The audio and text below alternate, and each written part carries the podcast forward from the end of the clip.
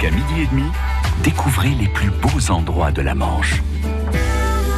Et c'est au Mont-Saint-Michel que nous sommes ce midi avec Lionel Robin. Pour le rejoindre, nous allons monter par les ruelles bordées des shops de souvenirs et autres restaurants. Puis il nous faudra gravir de nombreux escaliers qui vont nous mener jusqu'à l'accueil de l'abbaye.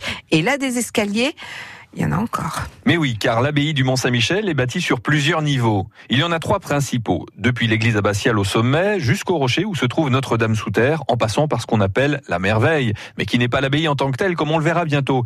Avec Xavier Bailly, l'administrateur de l'abbaye du Mont-Saint-Michel, pour le Centre des Monuments Nationaux, eh bien nous allons nous rendre à l'origine du sanctuaire Notre-Dame sous terre. On va rentrer dans une église qui date du Xe siècle, mais qui est à l'endroit présumé du premier sanctuaire du 8e siècle.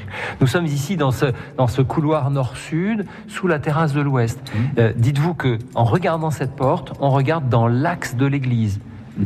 Au-dessus de nous, la nef, puis au-delà, le transept et le chœur. Donc nous sommes effectivement en face d'une église dont je vais ouvrir la porte.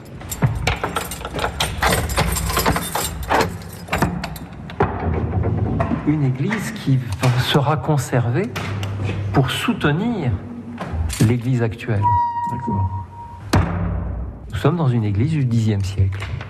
Et l'on est surpris par le silence qui y règne, par la température aussi.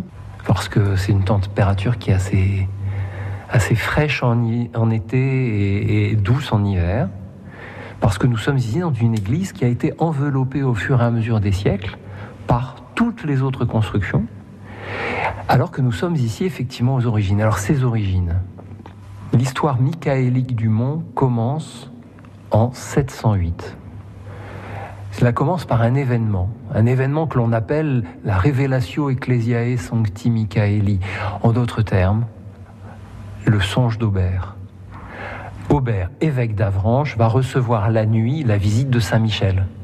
Saint Michel va lui demander de construire un sanctuaire sur le mont Tombe, qui est ce rocher qui émerge de la baie, que l'on n'appelle pas encore le mont Saint-Michel. Au réveil, Saint-Aubert se dit qu'il a fait un merveilleux rêve, il a vu l'archange, mais il ne réalise pas son souhait. Il faut donc une deuxième nuit. De nouveau, Saint-Michel demande à l'évêque de construire son sanctuaire. Il demande de manière un peu plus appuyée. Le rêve est moins doux, mais il ne réalise toujours pas le souhait de l'archange. Il faut donc une troisième nuit. Et au cours de cette nuit-là, Là, l'archange ne transige plus, il pose son doigt sur la tête d'Aubert et au réveil, Aubert a un trou dans le crâne. D'où l'expression mets-toi cela dans le crâne. Nous sommes donc en face d'un événement qui est relaté très tôt par les textes et qui est de nature à engendrer effectivement toute une histoire. Et surtout porter une dévotion à l'archange Michel à cet endroit. Mais ça n'est qu'aux environs de l'an 1000 que les pèlerinages vont commencer à vraiment prendre de l'importance. France Bleu Sur France Bleu Cotentin, on fête les rois. Chaque jour, entre 10h et 11h, gagnez votre galette offerte par la Maison du Boulanger de Coutances et les boulangers participants dans toute la Manche. Allez vous trouver la fève et devenir la reine ou le roi de 2019. Gagnez chaque jour une galette des rois sur France Bleu Cotentin, du lundi au vendredi, entre 10h et 11h. France Bleu Cotentin. France Bleu.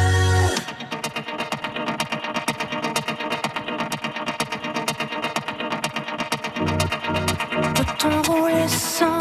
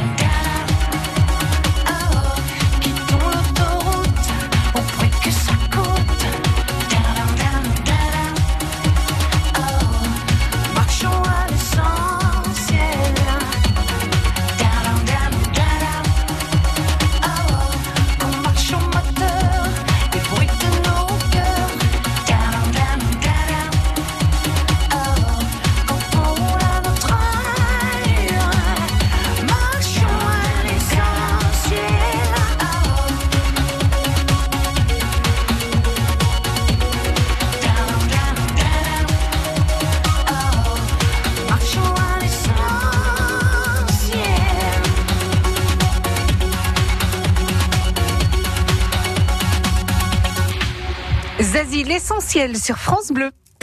France Bleu Cotentin. Visite guidée jusqu'à midi et demi. Aujourd'hui, avec Lionel Robin, nous sommes au Mont-Saint-Michel, dans une chapelle bâtie sur le rocher, un petit édifice qui s'élevait à l'air libre et qui a servi de fondation à la nef de l'abbatiale. Dès le mois d'octobre de l'an 709, il y a déjà un sanctuaire sur le mont Saint-Michel, sans doute à l'endroit où nous sommes, c'est-à-dire dans Notre-Dame-sous-Terre. L'évêque d'Avranches, le fameux Aubert, s'est inspiré au 8e siècle de la grotte du Mont Gargan en Italie, certainement le plus ancien sanctuaire en Occident consacré à l'archange Michel.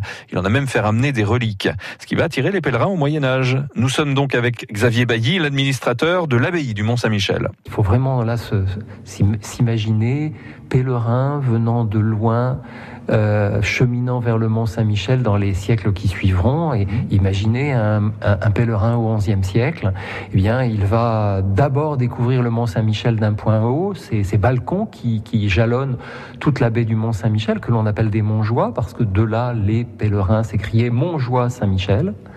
Et puis ensuite, il leur restait encore une longue route et ils arrivaient sur la grève et là, la mer les empêchait de traverser. Et la mer se retire.